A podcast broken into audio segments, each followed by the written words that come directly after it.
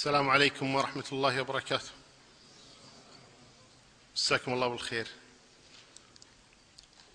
بسم الله الرحمن الرحيم. الحمد لله رب العالمين.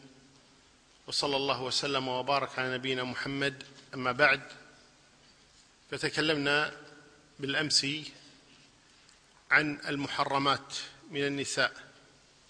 وقلنا إنهن ينقسمن إلى قسمين إلى محرمات على التأبيد ومحرمات إلى حين اللي هو على التأقيت. فذكرونا من هن أول شيء أسباب التحريم خمسة قلنا. أسباب التحريم خمسة؟ أسباب التحريم خمسة ولا لا؟ النسب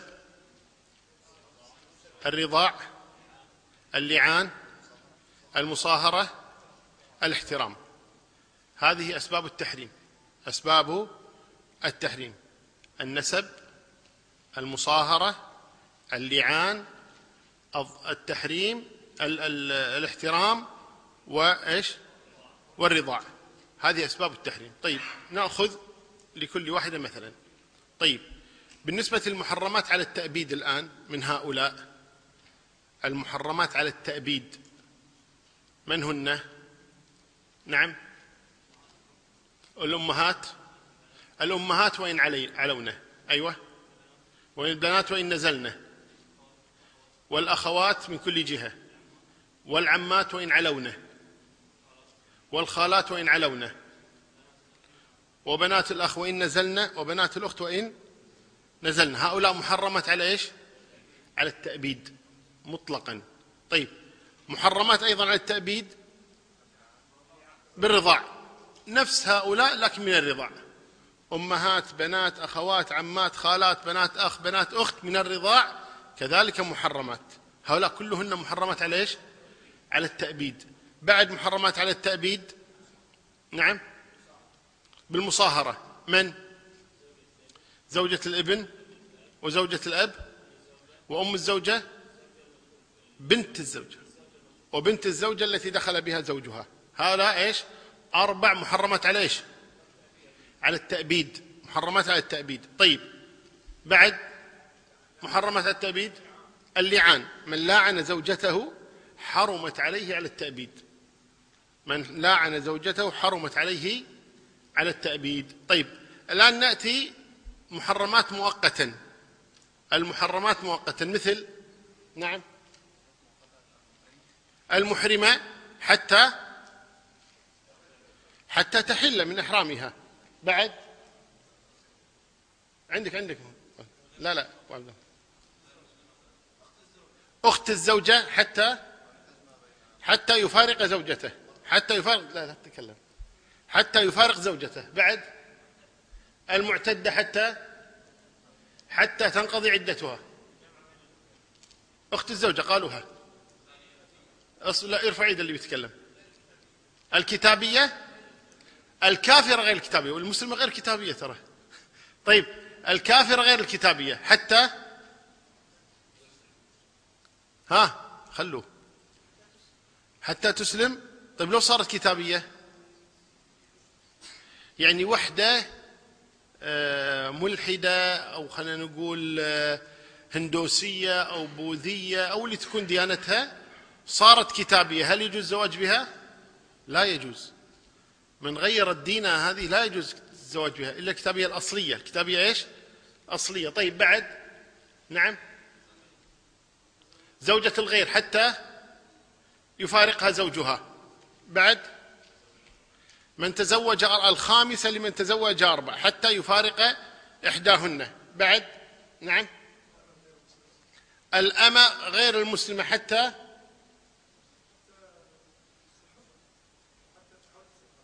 حتى تصير حرة كتابية أو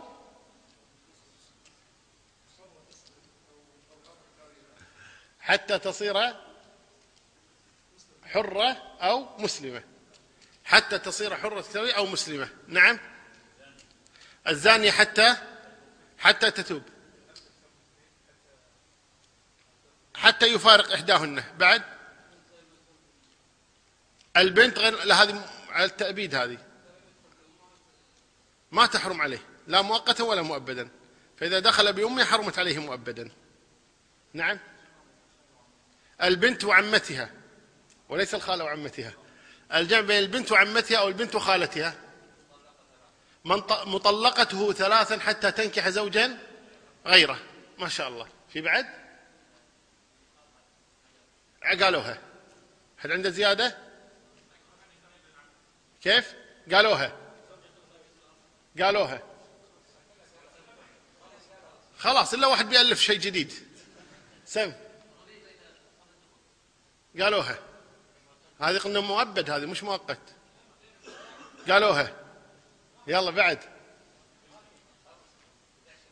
قالوهم. خلاص.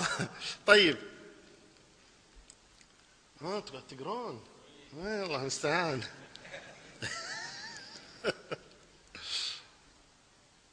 طيب. إذا كان الجمع بين الأختين أو المرأة وعمتها أو خالتها أو أكثر من أربع في عقد واحد واحد جمع بين أختين في عقد واحد. عقد واحد. قال زوجتك أختي فلانة وفلانة. فقال ذاك قبلت. تزوجهما إيش؟ في عقد واحد. أو امرأة وعمتها أو امرأة وخالتها. أو خمسا في عقد واحد. العقد فاسد. العقد إيش؟ العقد فاسد.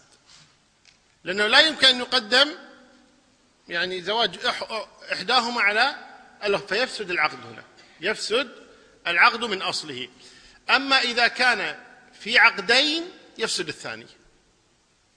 يعني الصبح الساعة تسع الصبح زوجه أخته نورة. الساعة عشر الصبح زوجه أخته وضحة. زواج وضحة لا يصح. لماذا؟ لأن جنب بين أخته لكن زواج نورة صحيح. واضح؟ إذا إذا كان في عقد واحد لم يصح. فإذا كان في عقدين فسد إيش؟ الثاني. وكذا الأمر بالنسبة للبنت وعمتها والبنت وخالتها أو بالنسبة للأربع. لو عقد على أربع مثلا. قال اعقد. يلا بسم الله. جايب معاه كل أبهاتهم. كلهم موافقين. هذا هذا الولد اللي ما في منه. زين كل العالم يتمناه قال الأول يلا صفوا دور. يقول حق عمامه صفوا دور يلا تفضل. قال زوجتك ابنتي فلانة. قال قبلت. ثاني قال زوجتك ابنتي فلانة. قال قبلت. ثالث زوجتك ابنتي فلانة. قبلت. الرابع زوجتك ابنتي فلانة. قبلت. الخامس زوجتك ابنتي فلانة. خلصت. الخامس هنا يفسد. الخامس إيش؟ الخامس يفسد. لماذا؟ نعم لأنه تمت أربع. لكن لو كلهم تكلموا بلسان واحد كلهم قالوا زوجناك أو كل واحد منهم قال زوجتك ابنتي فلان في صوت واحد ما يصح ولا عقد لا يصح ولا عقد واضح إن شاء الله تعالى. فإذا إذا كانت هذه العقود التي لا يجوز الجمع بينها إذا كانت العقود هذه منفصلة فيصح الأول دون الثاني أو الثالث حسب بعد زين؟ وإذا كانت هذه العقود متفرقة إذا كانت مجتمعة فلا تصح كلها. إذا كانت متفرقة يصح إيش؟ المتقدم منها. لو أسلم كافر جمع بين أختين أو امرأة وعمتها أو خالتها خير. يصير؟ واحد دخل في الإسلام قال أشهد أن لا إله إلا الله أشهد أن محمد رسول الله حياك الله كذا كذا. بعدين الناس عزموا على الغداء عزموا على العشاء وكذا. عزموا هو يا هلا. قالوا والله ما شاء الله زوجتين عندك؟ قال لي والله متزوج اثنتين. قال والله يتشابهون. قال لي خوات. نعم. قال خوات متزوج خوات. لكن متزوجهم متى؟ قبل الإسلام. قبل أن يسلم تزوجهما. قال متزوج خوات؟ قال لي أبشركم توأم بعد. متزوج خوات توأم. ماذا نقول له الآن؟ هل نقول العقد فاسد؟ أو نقول اختر أحدهم إحداهما؟ اختر إحداهما. اختر إحداهما. ولا نقول العقد إيش؟ العقد فاسد. بل يختار واحدة منهما. كذلك لو كان متزوجا من امرأة وعمتها أو امرأة وخالتها ودخل في الإسلام طيب فكذلك نقول له اختر إحداهما. طيب. إذا تحته أم وبنتها ولم يدخل بالأم فسد نكاح الأم. عند بنت أمها. متزوج سنتين أيضا. طيب. قلنا هاتان قال نعم أنا الآن أشهد أن لا إله إلا الله وأشهد أن محمد رسول الله. حياك الله ولعل الله تعالى يبدأ بك حياة جديدة وكذا. قال عندي مشكلة. ما هي مشكلة؟ قال قبل أن أسلم تزوجت البنت وأمها. أنا أذكر قبل فترة كتبوا في الصحف أظن في إيطاليا واحد متزوج أم وأمها وبنتها. يعني الجدة والأم والحفيدة. أعوذ بالله. في إيطاليا يقولون. تزوج هؤلاء الثلاث بالترتيب. الجدة والأم والحفيدة. فالمهم الآن لو جاءنا واحد أسلم دخل في الإسلام وعنده الأم وابنتها متزوج الأم وبنتها ودخل في الإسلام. في شريعته ما عندهم مشكلة هم. طيب لا يحللون لا يحرمون مثلا. لكن لما دخل في الإسلام الآن يبي يلتزم بشريعة الإسلام. يقول أنا عندي الأم وبنتها ماذا أفعل؟ نقول له هل دخلت بالأم؟ ولا توك عاقد؟ والبنت هل دخلت بها ولا توك عاقد؟ قال لا أبدا. عقدت أول أمس. وحتى سبب إسلامي هذا العقد لأن قالوا لي ما يصير وشلون تجمع بينه وكذا قلت ليش ما يصير؟ قال الإسلام يقول كذا. قال والله الإسلام زين ودخل في الإسلام. لكن ما دخل لحد لا في البنت ولا في أمها. الآن عقد. فنقول له طالما أنك لم تعقد البنت لا تحرم إلا بعد الدخول بالأم ولا لا؟ عدل؟ والأم تحرم بإيش؟ بمجرد العقد ولا لا؟ الأم أم زوجتك تحرم عليك بمجرد العقد لكن بنت زوجتك لا تحرم عليك إلا بعد الدخول. وضحت الآن؟ نعم. إذا الآن تستطيعون تجيبون. لو أسلم تحته أم بنت وبنته ولم يدخل بالأم لكن نكاح البنت إيش؟ نكاح البنت صحيح. نكاح البنت صحيح. نقول له اختار. نقول له اختار مثلا. قال أختار أبي الأم. إن الأم أنسى ليش أنسى؟ قال إنك تزوجت البنت فالأم تحرم عليك قال اخترت الأم نعم. نقول قل لا الأم ما تختار لا حرمت عليك تحريما إيش؟ مؤبدا لأنك عقدت على إيش؟ على ابنتها. قال زين أبي البنت. قلنا دخلت بالأم؟ قال لا. قلنا البنت ما في مشكلة. فارق الأم. واضح إن شاء الله تعالى. جيد. إن كان دخل متزوج من زمان صار له سنة أو سنتين. متزوج الأم والبنت ودخل بهما. ودخل في الإسلام الآن. نقول فارقهما جميعا. فارقهما جميعا. لأن هذه حرام عليك وهذه حرام عليك. البنت حرام لأنه دخل بأمها والأم حرام لأنه تزوج ابنتها. أنتم معي ولا لا؟ موافقين ولا كاسر خاطركم؟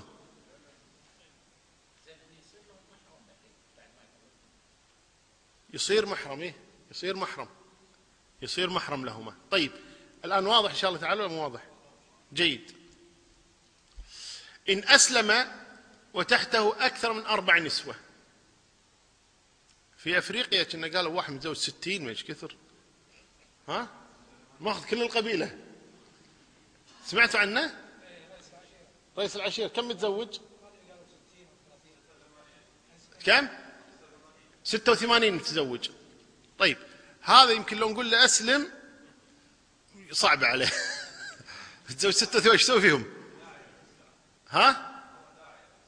هو داعية؟ شنو داعية؟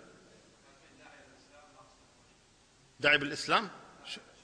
ما فهم داعي بالإسلام شلون؟ يعني هو مسلم ماخذ 86 يلعب على منو هذا؟ لا آه كذي. آه يعني أسلم بعد 86 يوم 86 ما كان مسلمين. آه جيد. إيه. لا يقول ما زال مسلم يقول عنده 86 مشكلة. طيب اذا اذا هو مس... كان كافرا. اذا هذه واقعة عين. عند أكثر من أربع على كلامكم 86 امرأة ثم أسلم. فماذا يقال له؟ يقال أمسك اربعا منهم وفارق الباقي. أمسك اربعا وفارق الباقي. طيب لو قال زين ما نفارق اللي الخامسة والسادسة أمسك الأربع الأوليات لا ليس بلازم. ليس يختار يختار. كما خيرناه بين البنت وعمتها وبين الأختين لا ننظر أيهما قبل في العقد لأن هذا قبل الإسلام. هذا كله صار إيش إيش؟ قبل الإسلام فلا ينظر لا يلتفت إليه وإنما يلتفت إلى ما بعد ذلك. أعطوني ساعة نبي ساعة. واحد يعطيني ساعة. الله يجزاك. أرجعها إن شاء الله. لا لا ساعة تسلم. جزاك الله خير. عشان أعرف الوقت بس. طيب وضحت الصورة ما وضحت؟ إذا من كان متزوجا من أختين قلنا فارق إحداهما. البنت وعمتها قلنا فارق إحداهما. البنت وأمها؟ إذا ما دخل في الأم يفارق من؟ إذا إذا ما دخل بالأم عرفت يفارق الأم. طيب؟ وإذا دخل بهما يفارقهما جميعا. طيب. إذا إذا عنده أكثر من أربع خير. خير. يختار أربعا من من عنده. طبعا جاء حديث أن رجلا في عهد النبي صلى الله عليه وسلم دخل في الإسلام وهو متزوج ثمان نسوة. دخل في الإسلام متزوج ثمان نسوة قال النبي صلى الله عليه وسلم إيش؟ انزل عن أربعة. لا يصح الحديث لكن معناه صحيح. يعني لا يصح ثبوته عن النبي صلى الله عليه وسلم لكن المعنى صحيح. يعني لو فعلا الآن إنسان جاء دخل في الإسلام عنده أكثر من أربع نسوة يقال اختر أربع وانزل عن الباقي. العبد قلنا له اثنتان وهناك من أهل العلم لا يفرق بين العبد والحر.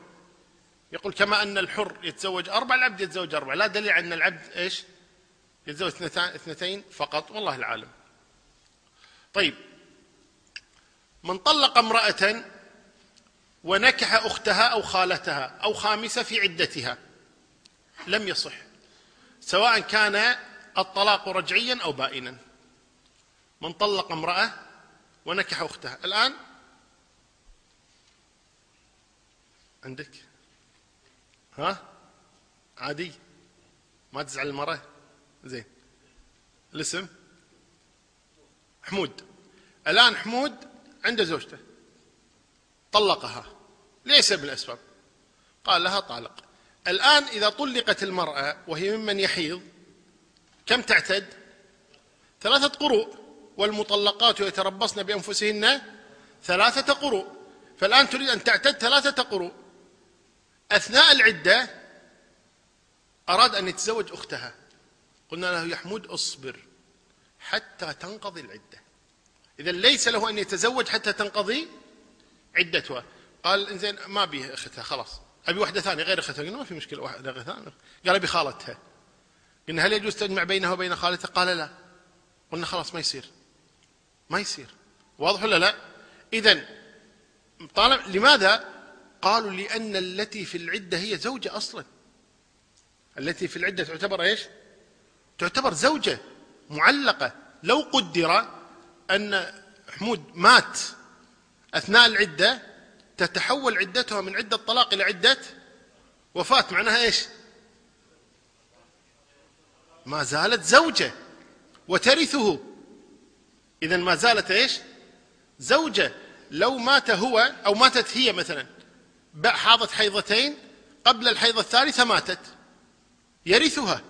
ما زالت زوجة. ولذلك الله تبارك قال إيش؟ لا تخرجوهن من بيوتهن سماه بيتها. فهي زوجة فالمطلقة الرجعية زوجة معلقة. المطلقة الرجعية تعتبر إيش؟ زوجة معلقة. ولذلك قلنا تذكرون لا تجوز خطبتها إيش لا تصريحا ولا تعريضا. لماذا؟ ما زالت زوجة. ما زالت زوجة. إذا إذا طلق زوجته زين طلقة الرجعية فلا يجوز له أن يتزوج أختها لأن زوجته ما زالت إيش؟ في ذمته. فينتظر حتى إيش؟ تخرج من ذمته وانقضاء العدة. عندما تنقضي العدة تكون إيش؟ خرجت من عهدته الآن له أن يتزوج أختها. وكذا الأمر بالنسبة للخالة والعمة واضحة الصورة غير واضحة؟ واضحة؟ طيب. كذلك الأمر بالنسبة لمن كان متزوجا أربع نسوة. واحد عنده أربع نسوة. فأراد أن يتزوج خامسة. قالوا لا يجوز. قالوا طلق إحداهن. قلنا طلق كيفك؟ فجاء لإحداهن وقال طالق. ثم تقدم للخامسة قلنا ما يجوز. لماذا؟ قلنا حتى تنقضي عدتها حتى تخرج من ذمتك. لأنه فيما لو تزوجها لو فعلا قدر تزوج الخامس ثم مات يقال عنده خمس نسوة. بل هو عنده خمس نسوة. واضح؟ فهنا لا يصح إذن. حتى تنقضي عدتها. حتى تنقضي عدتها لأنها زوجة إيش؟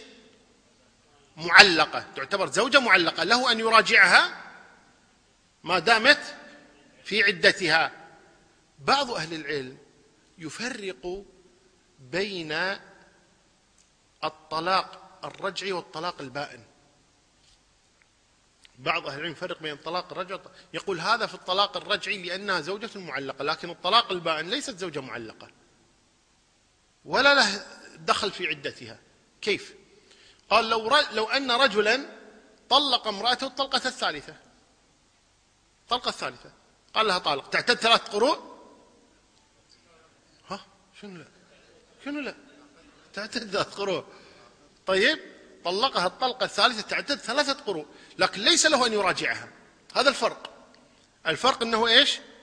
ليس له أن يراجع يسمونها بينونة كبرى. تسمى بينونة كبرى لا تعتبر طلقة رجعية وإنما تعتبر طلقة بائنة. وتسمى بائنة بينونة إيش؟ بينونة كبرى أي ليس له أن يراجعها إلا أن تتزوج إيش؟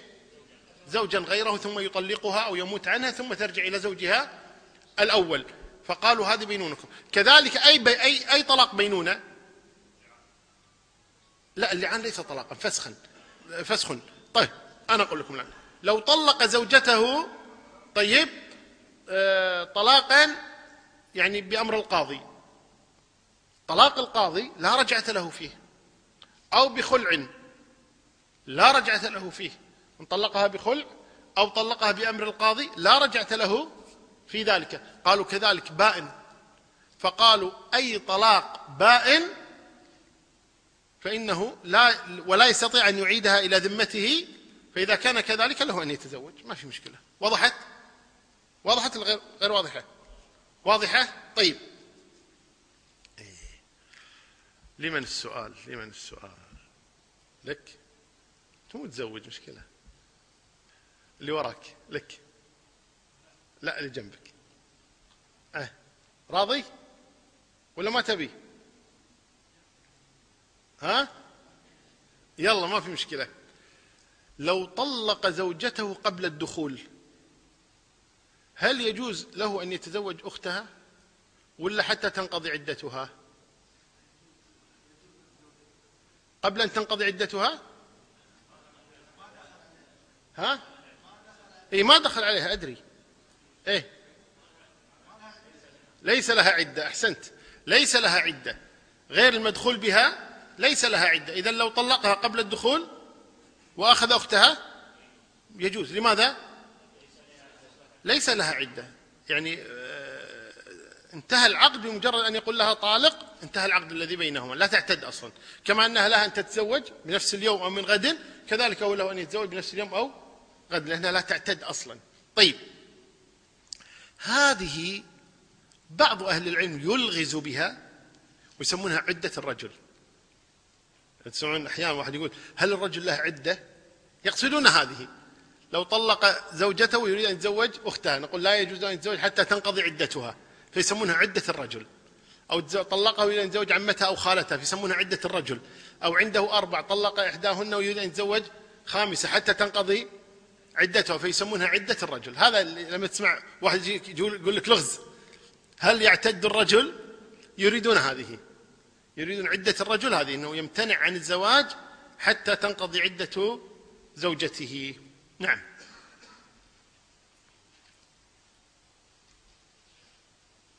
ما في أسئلة.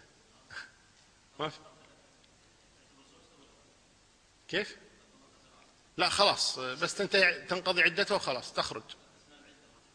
لا. لا. طيب. قال كذلك وهذا كلام قدام إحنا بس مفصلين فقرات. يقول يجوز أن يملك أختين. ولكن لا يطأ إلا واحدة. هذا في ملك اليمين الأمة. لو واحد ملك أسرة كاملة مثلا صارت ملك يمين بالنسبة له. يجوز ما في أي مشكلة. لكن عندما يطأ يطأ ملك اليمين لا يجوز أن يطأ أختين. لا يجوز أن يطأ أختين وإنما يطأ إيش؟ واحدة منهما. كما أنه لا يجوز أن يتزوج أختين في الزواج المعروف كذلك الوط بالنسبة لملك اليمين لا يجوز أن يطأ أختين في وقت واحد. ولا تحل الثانية حتى تحرم عليه الأولى. لا تحل له الثانية يعني وطأ إحداهما. ثم قال أريد أن أطأ الثانية. قلنا لا يجوز. تحرم عليك طالما أنك وطأت أختها. قال هذا ما هو زواج؟ قلنا أبدا. كما أن الزواج لا يجوز لك أن تتزوجها حتى تفارق أختها. كذلك في في ملك اليمين لا يجوز لك أن تطع حتى تفارق أختها. قال كيف أفارقها؟ قلنا إما أن تتزوج خلاص لأنها إذا تزوجت لا يجوز له أن يطأها خلاص زوجة الغير صارت. طيب إما أن تتزوج وإما أن تخرج عن ملكه. يعني يشتريها غيره بشرط أن لا تكون حاملا بشرط أن لا تكون حاملا. عند ذلك يجوز له أن يطأ أختها. وعمة الأمة وخالتها كأختها. بالضبط يعني لا فرق بين الأمة والحرة في هذه القضية. أنه لا يجوز الجمع بين البنت وعمتها والبنت وخالتها كذلك في الوطء بالنسبة للإماء لا يجوز أن يطأ الأمة وعمتها والأمة وخالتها والأمة وأختها الأمة الكافرة محرمة على الحر والعبد ولو كانت كتابية إذا لا يجوز ما ذكرنا إحنا من المحرمات على التأقيت إيش؟ الأمة الكافرة غير الكتابية ولا لا؟ عاد ولا لا؟ الأمة الكافرة بشكل عام. قلنا من المحرمات على التأقيت الأمة الكافرة. الأمة الكافرة محرمة مؤقتا. متى تحل؟ إذا صارت حرة كتابية أو إذا أسلمت. صح ولا لا؟ ولو أمة. لكن أمة كافرة لا يجوز الزواج بها بأي وجه من الوجوه. الأمة الكافرة مثل الهندوسية والبوذية وكذا. لا يجوز الزواج بها. لا تحل ليه إلا إذا صارت حرة كتابية أو أمة مسلمة. لا تحل لك إلا الحرة الكتابية أو الأمة المسلمة. أمة كتابية لا تحل. أي أمة غير مسلمة لا تحل. حتى تصير حرة أو تصير مسلمة. إذا الأمة طالما أنها كافرة ولو كتابية لا لا تحل.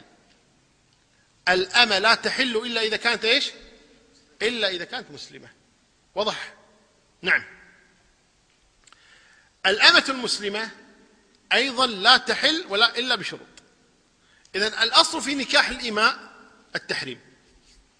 الأصل في نكاح الإماء التحريم.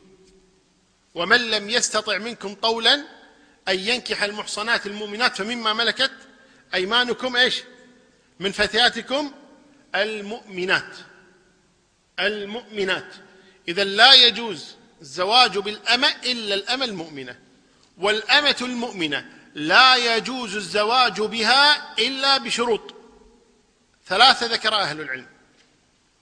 من اجتمعت فيه الشروط الثلاثة أبيح له نكاح الأمة أو نكاح الأمة. ومن لم تجتمع فيه هذه الشروط فإنه لا يجوز له أن يتزوج أمة. وقلنا لكم لماذا؟ لماذا؟ سيتسلط على أولاده. يقول إن رجلا جاء لعمر بن الخطاب. فقال له يا أمير المؤمنين إن ابني يعقني. يشتكي إن ابنه إيش؟ يعقه. فعمر بن الخطاب رضي الله عنه استدعى الابن فجاء الابن فقال له عمر إن أباك يشكوك. يقول إنك تعقه. فقال الولد لعمر يا أمير المؤمنين ما حقي على أبي؟ الحين أبوي بحقوقه صح ولا لا؟ اللي هو شنو؟ البر. أبى أعرف لي حقوق على أبي ولا ما لي حقوق على أبي؟ قال ما حقي على أبي؟ والأب يسمع طبعا. قال حقك على أبيك أن يعلمك القرآن وأن يحسن اختيار أمك وأن يحسن اختيار اسمك. اختيار إيش؟ الاسم.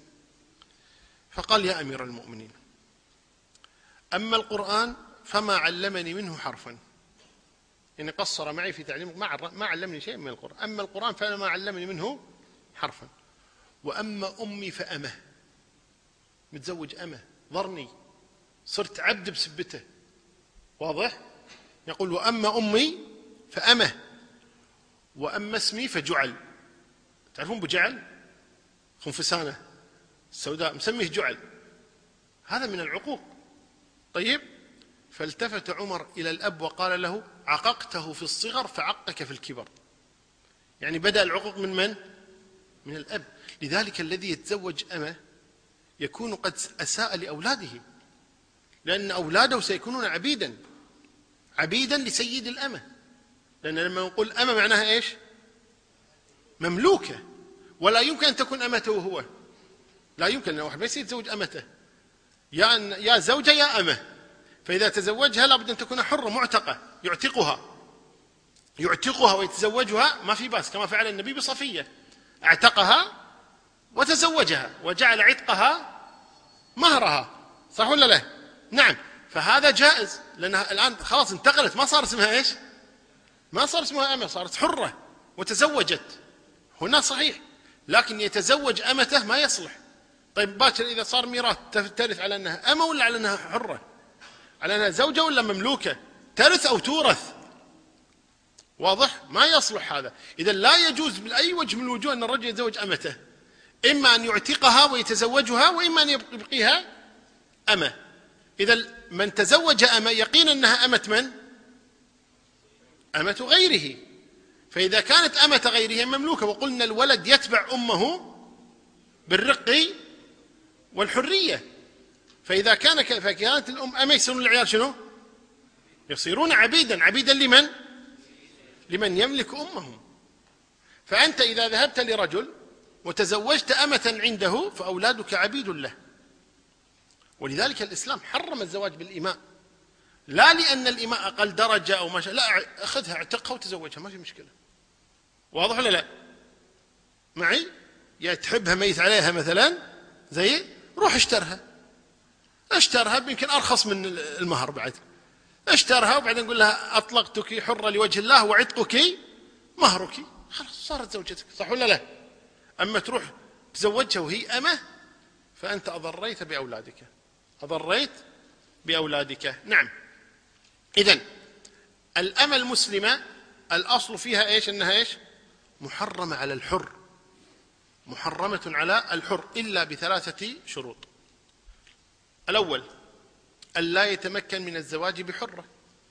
مو محصل حرة كل ما يروح بيتزوج حرة ما إحنا معطينك ما إحنا مزوجين ما إحنا مزوجين. رافضين رافضين. يا عيال الحلال لنفرض الآن كلكم وهو كذلك إن شاء الله تعالى كلكم أحرار لكن نفرض كلكم عندكم بنات. زين؟ وجاء المسكين هذا ما اسمك؟ ممدوح. جاءكم ممدوح بيتزوج كل ما طرق الباب على واحد قال أريد أن أتزوج ابنتك. والله ما في نصيب. أريد أن أتزوج ابنتك. ما في نصيب. ما في نصيب. ما في نصيب. ما في نصيب. ما في نصيب. قفلت. واضح ولا لا؟ هنا ممدوح جاني. قال أريد أن أتزوج أمه. حتى حمود شو يقول له؟ يقول له والله بنتي تبي عندي خوش أمه. تبي تتزوج أمه؟ قال لا أبي حرة. قال والله مع بنتي لا والله آسف. ما زوج مصريين صح؟ أنت قلتها. ما تزوج مصريين صح؟ إيه ما يتزوج مصريين شو أسوي له؟ طيب قال ما زوج مصريين. زين؟ كل ما راح حق واحد مو راضي زوجه ما حد راضي زوجه. كل واحد وأكثركم عندكم إيمان. كل واحد يقول يعرض علي الايمان عندي أمة ما شاء الله. تطبخ زين تغسل ملابس محترمة وجميلة وخلوقة وحافظه القرآن تقوم الليل. وش رأيك يا ممدوح؟ قال ممدوح لا أبي حرة. أريد حرة. يا الله سلامتك آسفين. المهم عجز عن إيش؟ عن أن يجد حرة. هذا قلنا له إيش؟ قال ممدوح خلاص أتزوج أنا اصبر اصبر اصبر هذا شرط بعد باقي لك يا ممدوح. اصبر اصبر. الدرب طويل. طيب إذا الشرط الأول تحقق فيه وهو أنه إيش؟ لا يجد حرة. قلنا له يا ممدوح بدام انك ما تستطيع أن تتزوج حرة اشتر أمه بدل ما تتزوج أمه. فرق ها؟ فرق بين يتزوج أمه وبين يشتري أمه. نقول له اشتر أمه وعاشرها بالحلال كما قال الله تبارك وتعالى والذين هم لفروجهم حافظون إلا على أزواجهم أو ما ملكت أيمان. تستطيع أن تعاشرها بالحلال على أنها أمة مملوكة لك. وإن شئت بعدها أعتقها وتزوجها ما في مشكلة. طيب لكن اشتر بدل أن تتزوج أمه. اشتر أمه. قال والله فكرة طيبة. ما عندي فلوس. سلفوني. قلنا والله ما عندنا نسلفك يا ممدوح قال طيب شو أسوي؟ قلنا الحين شو الفرق بين شراء الأمة وزواج الأمة؟ قال لا زواج الأمة. حمود قايل لي أزوجك ببلاش الأمة. مهر عطنا خمس دنانير. راضي. تستاهل. زواج الأمة مهرها خمس دنانير. توكل على الله. لكن إذا بشتري أمة يقول بتشتريها؟ لا ب 5000 4000 غالية. ما أستطيع أشتري لكن أستطيع أن أتزوجها. طبعا حمود رابح لو يزوجها خمس دنانير. لأن عياله بيصيرون إيش؟ عبيد عنده هو قاصدهم يبيهم يبي عياله. واضح؟ فهنا قلنا له اشتر أمة بدل ما تتزوج أمة. قال طيب راح يدور يدور بيشتري أمة كل أسعار غالية. هو الرجل ما عنده فلوس صح؟ ما عندك فلوس؟ ما عنده فلوس. طيب قال لا أستطيع أن أشتري أمة ولا أستطيع أن أتزوج حرة. يلا يجوز؟ نصبر اصبر اصبر في شرط ثالث بعد. قلنا يا ممدوح الرسول صلى الله عليه وسلم يقول يا معشر الشباب من استطاع منكم الباءة فليتزوج فإنه له فإنه غض للبصر وأحصن فمن لم يستطع فعليه بالصوم فإنه له وجاء عليك بالصوم. قال تدرون أنا صايم صار لي دهر؟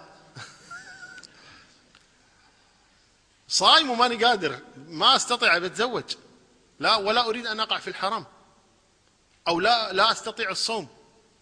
في ناس ترى ما ما يستطيع الصوم. رمضان ويلا حتى ستة شوال يمكن ما يصوم. واضح؟ ما أستطيع الصوم.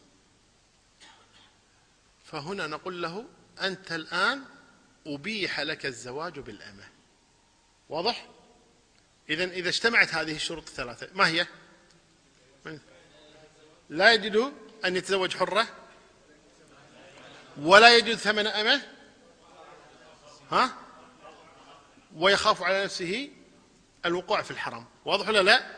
طيب إذا كان وصل إلى هذه المرحلة نقول له حان الآن زواجك بالأمة. واضح؟ نعم. فإن تحققت الشروط فله أن يتزوج أربع منهن. أربع إماء. يعني الحين ممدوح يقول يا ظلمة يا سرايين أربع من قلنا أربع من الإماء شلون؟ تزوج واحدة. قال تزوج واحدة الحمد لله. وشلون أمورك؟ قال والله أموري طيبة بس بتزوج أريد أن أتزوج ثانية. قلنا تزوج حر. قال ما عندي. اشتر أمام ما عندي. اصبر ما أقدر. وليش؟ الممدوح. طيب راح تزوج أمة ثانية. وهكذا. واضح؟ فإذا إذا تحقق كل ما تحققت الشروط كلما جاز له أن يتزوج أمة ثانية. وما شاء الله ممدوح وأمثال يكثرون عين العبيد. لأن عيال عبيد بيصيرون طيب كثر العبيد في هالديرة هذه. فالقصد إذن أن الزواج بالأمة لا يجوز إلا إذا تحققت هذه الشروط فإذا تحققت فله بعد ذلك يتزوج منهن ولو أربع. وضح إن شاء الله تعالى. جميل. ما في أسئلة. ثلاثة. لا يجد ثمن حرة لا يجد مهر حرة ولا يجد شراء أمة ويخاف العنت. لا إذا كانت الشروط. إيه في قائمة. طيب لا ما في أسئلة.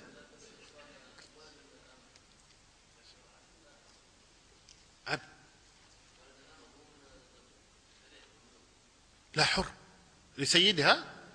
حر يعني إذا إذا السيد جامع أمته عياله أحرار.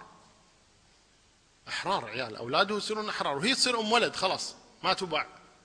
تصير حرة هي تبع لأولادها إذا مات زوجها أو إذا مات سيدها عفوا. طيب هذا خذناه كتاب العتق ولا أنت ما حضرت معنا العام؟ ما حضرت معنا العام الماضي؟ خذنا كتاب العتق. قلنا أولاد أولاد الحر من أمته أحرار. ولكن من الزوج هنا قلنا أولاد الزوج. أولادها من زوجها وليس من سيدها. أولادها من سيدها أحرار وأولادها من زوجها عبيد.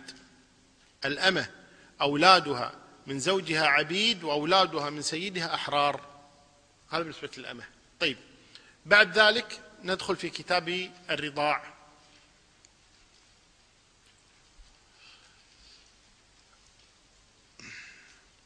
حكم الرضاع حكم النسب في التحريم والمحرمية. كما قال النبي صلى الله عليه وسلم يحرم من الرضاع ما يحرم من النسب. في في التحريم والمحرمية. التحريم يعني في الزواج وفي المحرمية يعني الغطاء وغير ذلك ما تغطى عنه وكذا. أمه من الرضاع أخته من الرضاع ابنته من الرضاع كل هؤلاء يعني يكون لهن محرما ويكن من محارمه. وفي التحريم كذلك تحرم عليه أمه من الرضاع وأخته من الرضاع. اللي ذكرناه السبعة. السبعة التي ذكرناهن طيب أمهات والبنات والأخوات والعمات والخالات وبنات الأخ وبنات الأخت كل هؤلاء محرمات بسبب الرضاع محرمات بسبب الرضاع. المرضعة تكون أما للرضيع ومن تسبب باللبن يكون أبا له. من تسبب باللبن يعني زوجها. من تسبب باللبن اللي هو زوجها زوج المرضعة. يكون أبا له من الرضاعة هذا يسمى متسبب باللبن المتسبب باللبن. فإذا أرضعتك امرأة فأنت تكون ابنا لها من الرضاع. وزوجها يكون أبا لك من الرضاع. الآن هل تعلمون أن النبي صلى الله عليه وآله وسلم كانت قريش أو آه نعم قريش بشكل عام لكن أبو سفيان لما دخل على هرقل وصار هرقل يسأله عن النبي ما نسبه آه، هل كان يكذب إلى ماذا يدعوكم؟ الأسئلة سألها إياها الكثيرة. ثم خرج وقال إيش؟ قال أبو سفيان قال لقد أمر أمر ابن أبي كبشة. ولا لا؟ أمر يعني عظمة. أمر بمعنى عظمة. لقد أمر أمر ابن أبي كبشة. إنه يخافه ملك بني الأصفر. من ابن أبي كبشة؟ الرسول صلى الله عليه وسلم. من هو أبو كبشة؟ زوج حليمة السعدية. يعني أبوه من الرضاعة أبو النبي من الرضاعة فالنبي قال له ابن أبي كبشة يعنون زوج حليمة السعدية. زوج حليمة السعدية والد الرسول لأن حليمة السعدية إيش؟ أمه من الرضاع. وأبو كبشة أبوه من فهم إذا أرادوا أن يعيبوا النبي صلى الله عليه وسلم يقول له إيش؟ أبوك أبو كبشة. أبوك أبو كبشة هكذا. فإذا كما أن المرضعة تكون أما لك زوجها يكون إيش؟ يكون أبا لك. يكون أبا لأنه هو الذي تسبب بهذا اللبن. واضح إن شاء الله تعالى. نعم. أنت سألتني تو. أنا بسألك. زين؟ موافق؟ لا اللي وراك. هل يمكن أن يكون للرضيع أب من الرضاع وليس له أم من الرضاع؟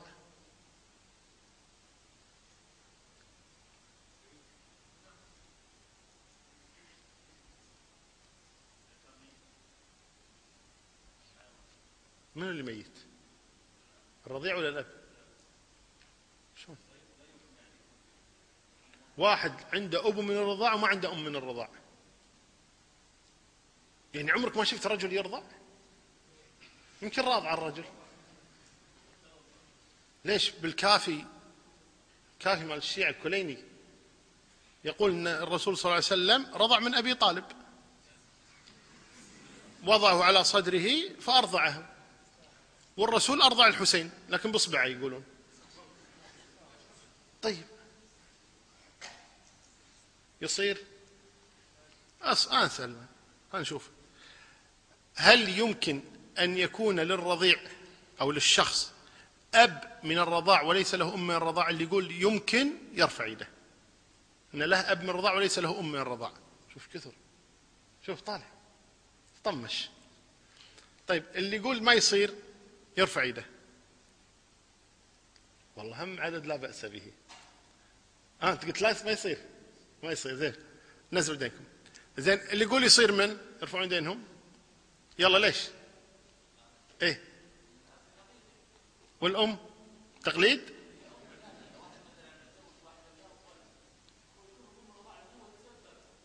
وما عنده أم الرضاع؟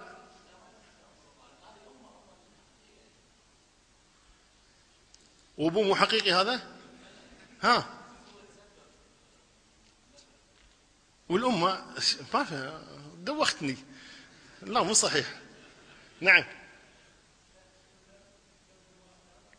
متزوج امرأتين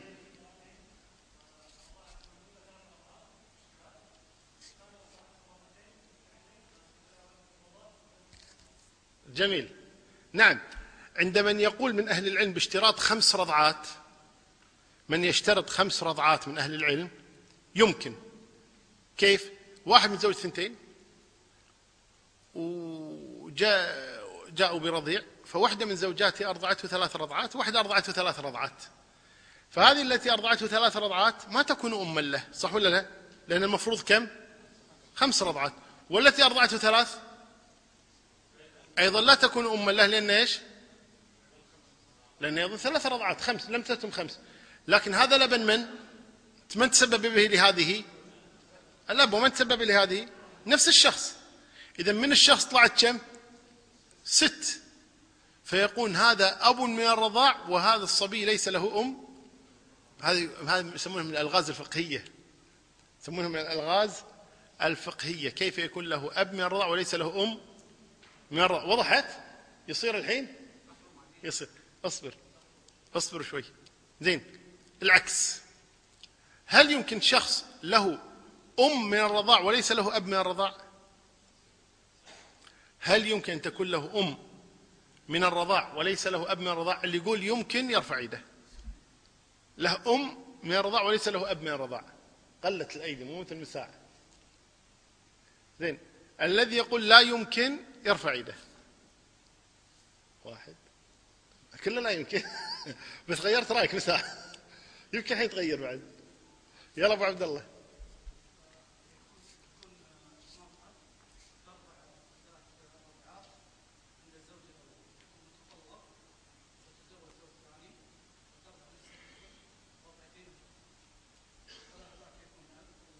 بس من تسبب بالحليب. الأول كل واحد بس هو اللي تسبب بالحليب. ولا لا؟ إيش درك؟ هو جوابه صحيح بس آه، يعني ما قال معارف يعبر بس يبي له دزة شوية. امرأة أرضعت صبيا. طبعا الحليب متى يأتي؟ مع الولادة. صح ولا لا؟ ولدت الآن جابوا لها ولد جيرانهم ولا ولد أختها اللي يكون. فأرضعته مع ولدها. أرضعته ثلاث رضعات أو رضعتين أو رضعة أو أربعة اللي يكون.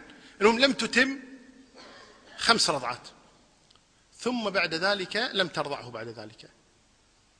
صارت مشكلة بينها وبين زوجها؟ قال لها طالق أو مات. زوجها.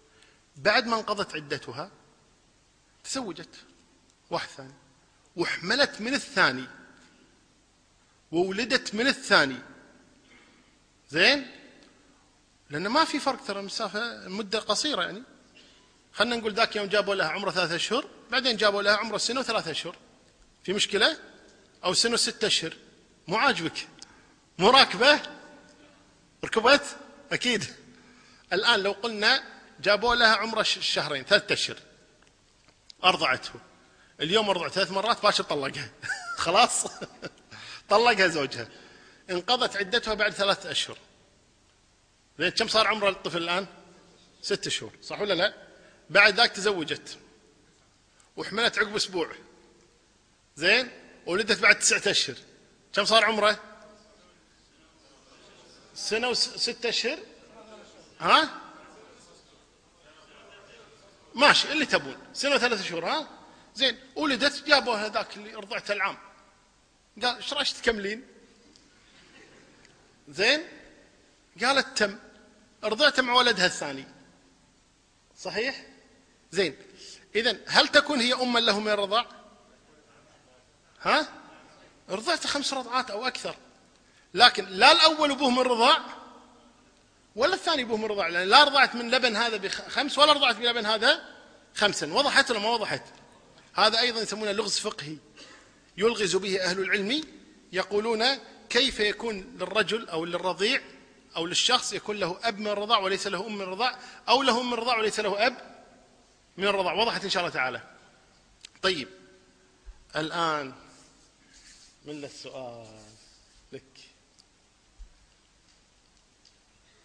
هذا اسال الشيخ ابن عثيمين بالمجلس. ما أدري عنه. اثنين رضعوا من نفس البقرة. يصيرون إخوان من الرضاع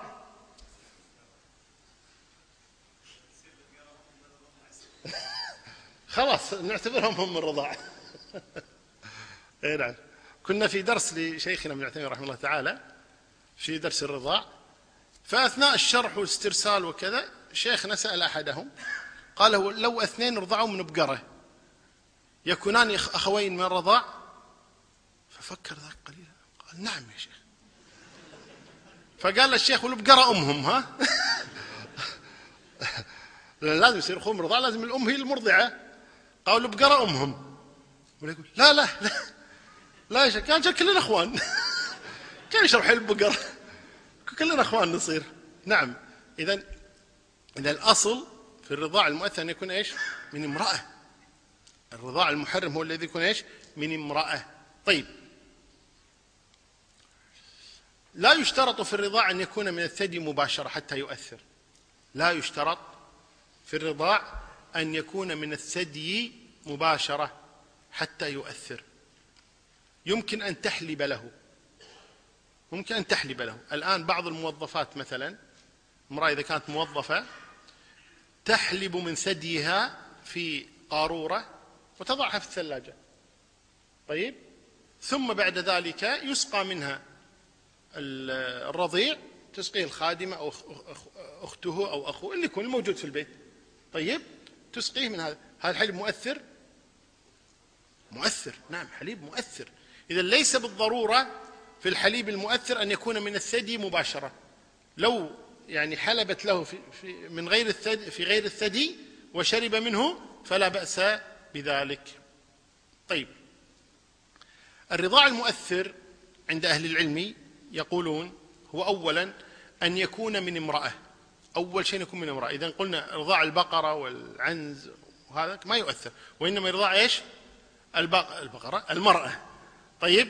أن يكون من امرأة. ولو بكرا. ممكن بكر ترضع. الأصل في اللبن في الحليب أن لا يخرج إلا مع الولادة. طيب؟ لكن سبحان الله قد يخرج. لو خرج حليب من بكر وأرضعت رضعات مشبعات يكون ابنا لها من رضاع. وهذه حالات نادرة. هذه حالات نادرة. أن يخرج حليب من البكر.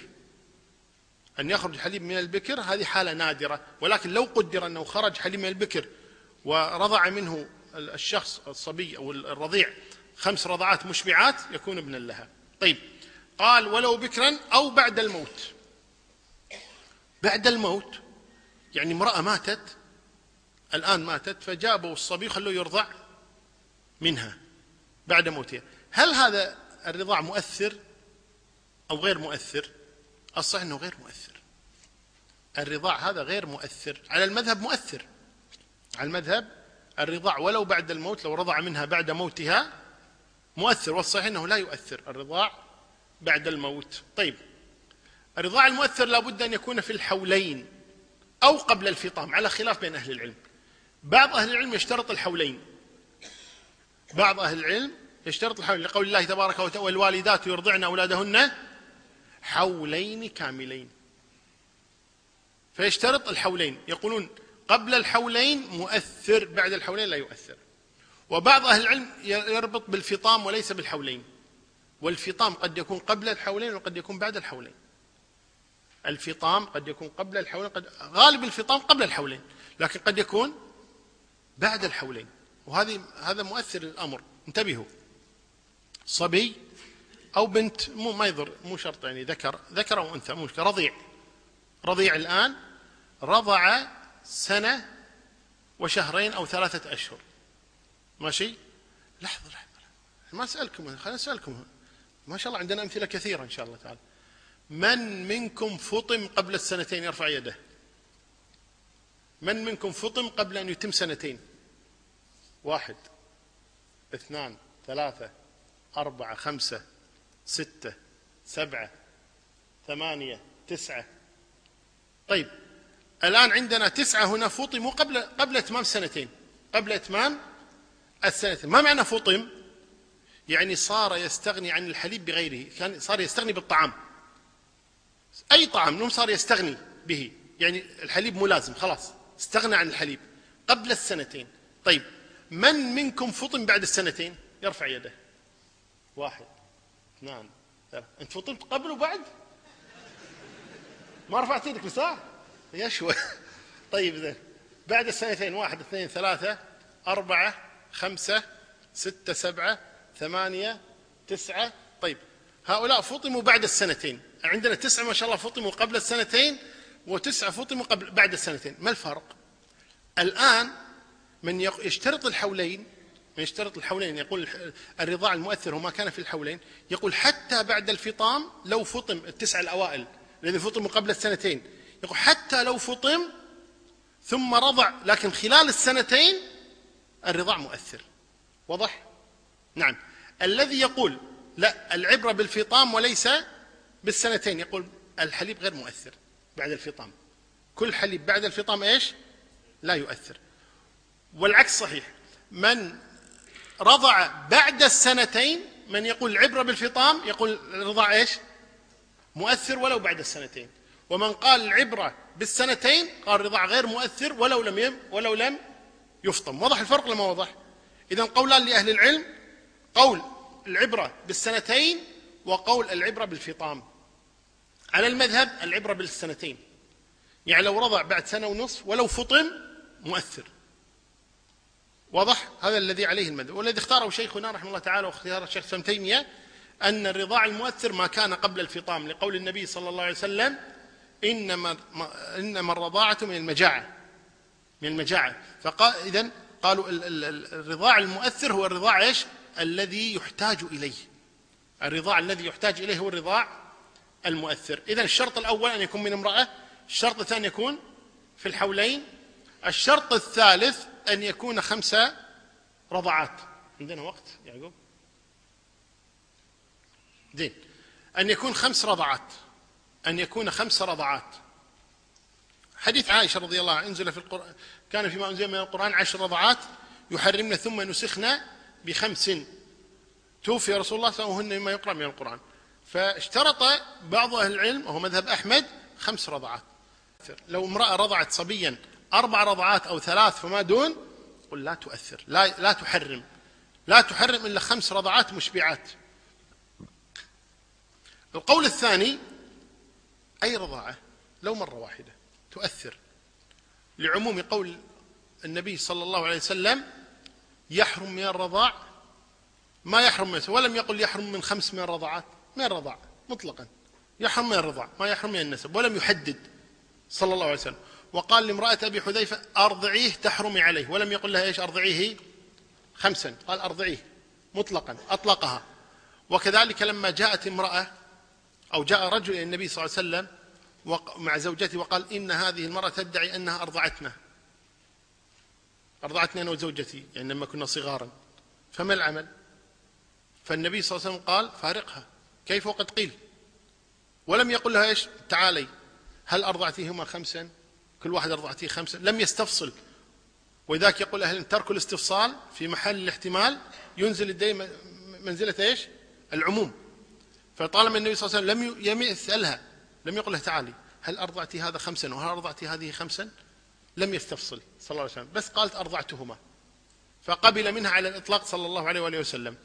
وفي بعض الأحاديث لا تحرم الإملاجة والإملاجتان ولا المصة ولا المصتان فلم يصل إلى الخمس صلى الله عليه وسلم.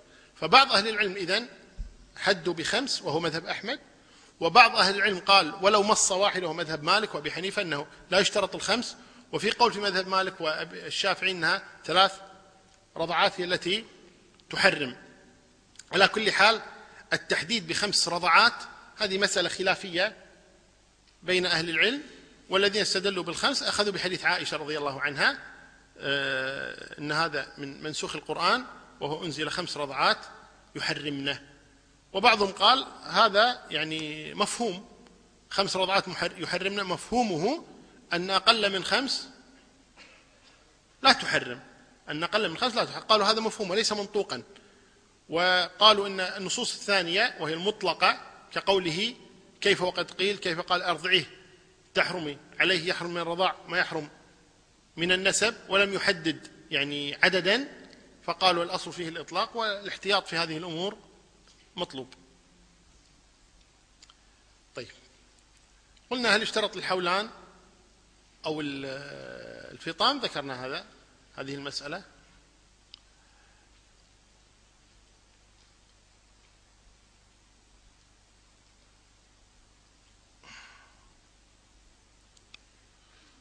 رضاع الكبير. سمعت وين المسألة هذه؟ خاصة أثيرت قبل فترة. الوقت النضاق ها؟ عندنا عشر دقائق؟ فهد عندنا عشر دقائق؟ قفل. يقول لا طيب تبغى نخليه لغد خلاص خليه اليوم غد إن شاء الله تعالى ونتكلم في المسألة. الآن في الاسئله في أسئلة؟ طيب والله أعلم وصلى الله وسلم على محمد.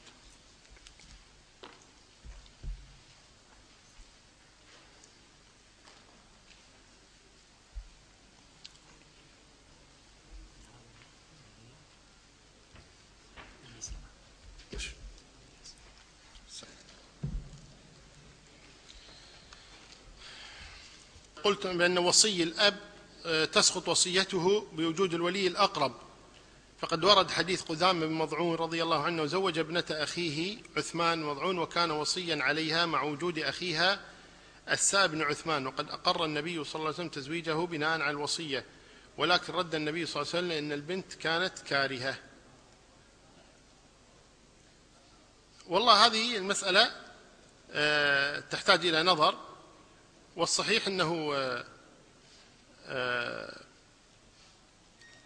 عثمان مضعون لما توفي الولاية لا تنتقل إلى الوصي أبدا وإنما الأصل تنتقل إلى ضيعنا ما أعرف ما أعرف خلاص صراحة زين؟ الأصل أنها تنتقل إلى الولي الحقيقي الشرعي. الولي الشرعي تنتقل الولي الشرعي. فالشاة نتحقق من هذه القصة إن شاء الله ونشوفها إن شاء الله تعالى. طيب. يقول هل يجوز الزواج بزانية بعد تنفيذ الحد عليها بالجلد؟ هل تسقط الح الحرمية أم يشترط التوبة فقط؟ الأصل التوبة إذا جلدت ولم تتب لا يجوز الزواج بها إذا كانت مصرة على الزنا لا يجوز الزواج بها إلا إذا تابت سواء أقيم عليها الحد أو لم يقم عليها الحد. هل يشترط بالزواج بالكتاب أن تكون محصنة؟ يشترط بالزواج بالكتاب أن تكون عفيفة ليس محصنة ممكن بكر. ليش واحد زوج بكر؟ ليست محصنة. ولكن إذا قصد إذا قصد السائل محصنة يعني عفيفة نعم يشترط أن تكون محصنة. يشترط أن تكون عفيفة. يعني لا يجوز الزواج بالزانية المسلمة. فكيف بالزانية الكافرة؟ لا يجوز. يقول إذا نكح الرجل أمة على أنها حرة ثم علم ولم يفسخ. فهل يجوز له شراؤها من سيدها ليبقى أولاده في المستقبل أحرار؟ لا لا يمكن. زين اشتراها. إذا اشتراها الآن تكون زوجة ولا عبدة عنده؟ ها اختلطت هنا. ما يصير. ما يصير تكون زوجتك وعبدتك وأمتك في الوقت ذات. ما يصير. يا زوجة يا أمة. لا تجتمع زوجة وأمة. لا تجتمع زوجة وأمة. نعم. يقول هل تظل الربيبة محرمة بعد طلاق أمها؟ على التأبيد. إذا دخل بالأم بناتها يحرمن عليك على التأبيد. بعد طلاق الأم بناتها يحرمن عليك على التأبيد. أه تقول هذا اللي أمس ظاهر تكلمت مع زوجها. تقول زوجي لا يريد تجديد العقد لأن خالي كان الولي. يقول فقهاء مصر لا يقولون إنه لا يجوز. ماذا علي أن أفعل؟ والله أنا ما أعلم أن فقهاء مصر يقولون أن يصير الخال ولي. يعني فقهاء مصر ما بيجيبون؟ من راسهم فقهاء مصر. فليحدد من فقهاء مصر الذين قالوا يجوز أن يكون الخال وليا. من من فقهاء مصر؟ وين المصريين؟ الخال والد. مثلكم رايح فيها. إحنا مثلنا يقول الخال خلي. العم ولي. زين؟ لا غير صحيح. الخال والد لا غير صحيح هذا. على كل حال آه، إذا كان يقول ذلك فليذهب لمحاكم مصر. يذهب لمحاكم مصر ويسأل ولا أظن أنهم يقولون بأنه يكون الخال وليا أبدا. على كل حال أنا أقول هذه الآن لا تمكنه من نفسها. هذا الزوج لا تمكنه من نفسها بدعوى أن والله مصر يقولون أن الخال يكون وليا. لا يجوز. عندنا الشرع وعندنا مصر. ما لنا شغل بمصر لنا بالشرع. طيب؟ فلا تمكنه من نفسها الآن حتى يأتي بفتوى ممهورة من الأزهر ولا من الفتوى في مصر مختومة أن يجوز للخال أن يكون وليا مع وجود العم أو غيره أو كذا. أن الخال يكون وليا. نعم. يقول إذا جمع بين البنت وعمتها وعلى فكرة يعني هذه الزوجة الآن تتغطى عنه. ولا تمكنه من نفسها لأنها ليست زوجة له حتى تتنبه المرأة لهذا الأمر. مسألة ما فيها غشمرة هذه. خطيرة. نعم؟ مو مشكلة بس إذا كان مع أولادها وهذا ما في مشكلة أما إذا كان بغير أولادها لا ما, تشاركه في السكن. تحرم عليه تحرم عليه. إيه بولي. إيه سوي سوي عقد بالكويت ولي مع ولي أهم شيء. إذا جمع بين البنت وعمتها والزوج يعلم أنه حرام فما حكم الأولاد؟ الزواج من هي قبل؟ زواج البنت قبل؟ زواج العمة زنا وإذا كانت العمة قبل زواج بنت أخيها زنا ما فيه يعني هذا حرام. فإذا تزوج البنت ثم تزوج عمتها عقدها فاسد. وإذا كان العقد فاسد إذا إذا جامعها يكون إيش؟ يكون زانيا وتكون هي زانية أيضا. هذا لا يجوز. حيث أن الأولى العمة والثانية البنت ولم يطلق العمة نقول هو مع البنت زانيان من الآن. إذا كان لا يعلمان وهذا أمر لا يجهل حقيقة يعني. هذا ما ينبغي أن يجهل هذا الأمر. ينبغي يسأل الإنسان. حديث متفق عليه في الصحيحين. أن لا يجوز الجمع بين البنت وعمتها والبنت وخالتها. كيف يجهل هذا؟ فمن الذي زوجه؟ المأذون أو القاضي. كيف زوجه البنت وعمتها؟ وإذا كان لم يخبره على ذمته لكن من الآن يفسخ خلاص. لا يجوز أن يأتي البنت آه، طالما أنه تزوج العمة قبل ينفسخ الآن مفسوخ عقده مع البنت مفسوخ ولا يجوز لها أن تمكنه من نفسها. نعم. وأما حكم الأولاد يذهب المحكمة ويشوفون المحكمة حكم الأولاد. طيب الآن أنا أسأل ها؟ ليه آه عندنا سؤالان شنو بعد أسئلة. أخت الأم من الرضاع هل تصير خالة؟ قلنا يحرم من الرضاع ما يحرم من النسب. إذا هذه أمك أختها خالتك وأمها جدتك وهكذا وزوجها أبوك وأبناؤها إخوانك وهكذا. ما الراجح بعدد الرضعات؟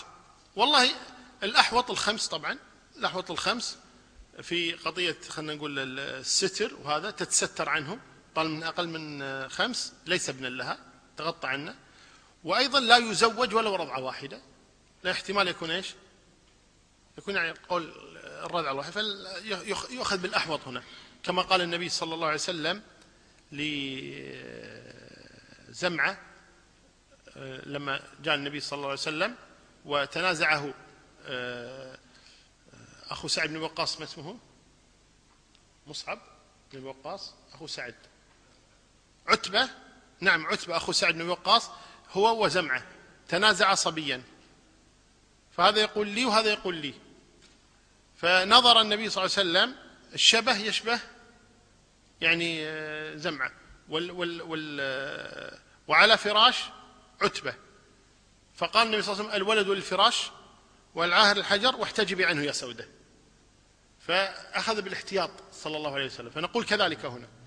يعني من رضع أقل من خمس رضعات يعني لا لا تكشف له وفي الوقت ذاته لا يزوج. يعني بناتها أو كذا أو خالاتها أو اللي احتمال يكونون إيش خالاتها أو خواتها أو كذا من الرضاع. طيب السؤال الآن. آه، السؤال الأول الآن. قلنا إن الإنسان يمكن أن يكون له أب من الرضاع وليس له أم من الرضاع. صحيح؟ طيب من يريد أن يجيب الآن؟ يرفع يده. من يريد أن يشارك الآن الإجابات؟ طيب لك السؤال. اصبر ما سألت اصبر. الحين بسأل. الحين بسأل. ما شروط الزواج بالأمة؟ لا يتمكن الزواج من حرة. لا يمكن أن يشتري أمة. ما يخاف يعني تفضل.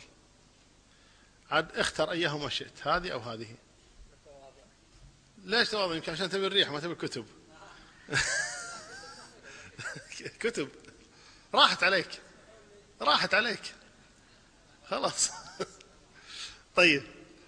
إن شاء الله أسأل الله أن يرفعك كما تواضعت. طيب. السؤال الثاني. السؤال الثاني. من يجيد أن يجيب؟ من يشارك يلا لك. إيه أوقف عشان يشوفونك. ولا صعبة توقف. يلا صعبة توقف. ها؟ يلا أوقف إيه يلا. آه الآن يحرم من الرضاع ما يحرم من النسب.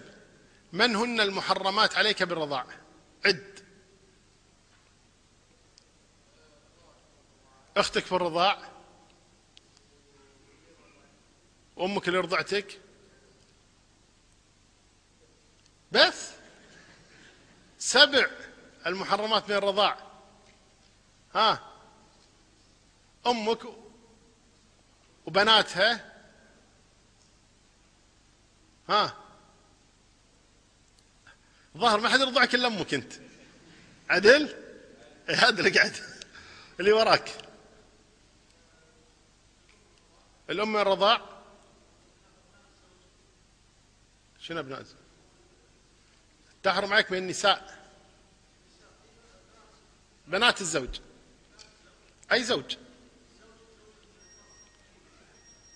يعني خواتك من الرضاع إيه؟ عمات من الرضاع خالات من الرضاع الجد من الرضاع الجدة من الرضاع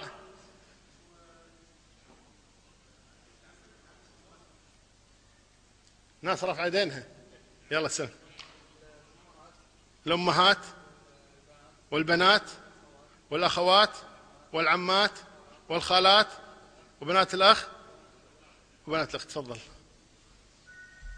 والله أعلم وصلى الله على سيدنا محمد.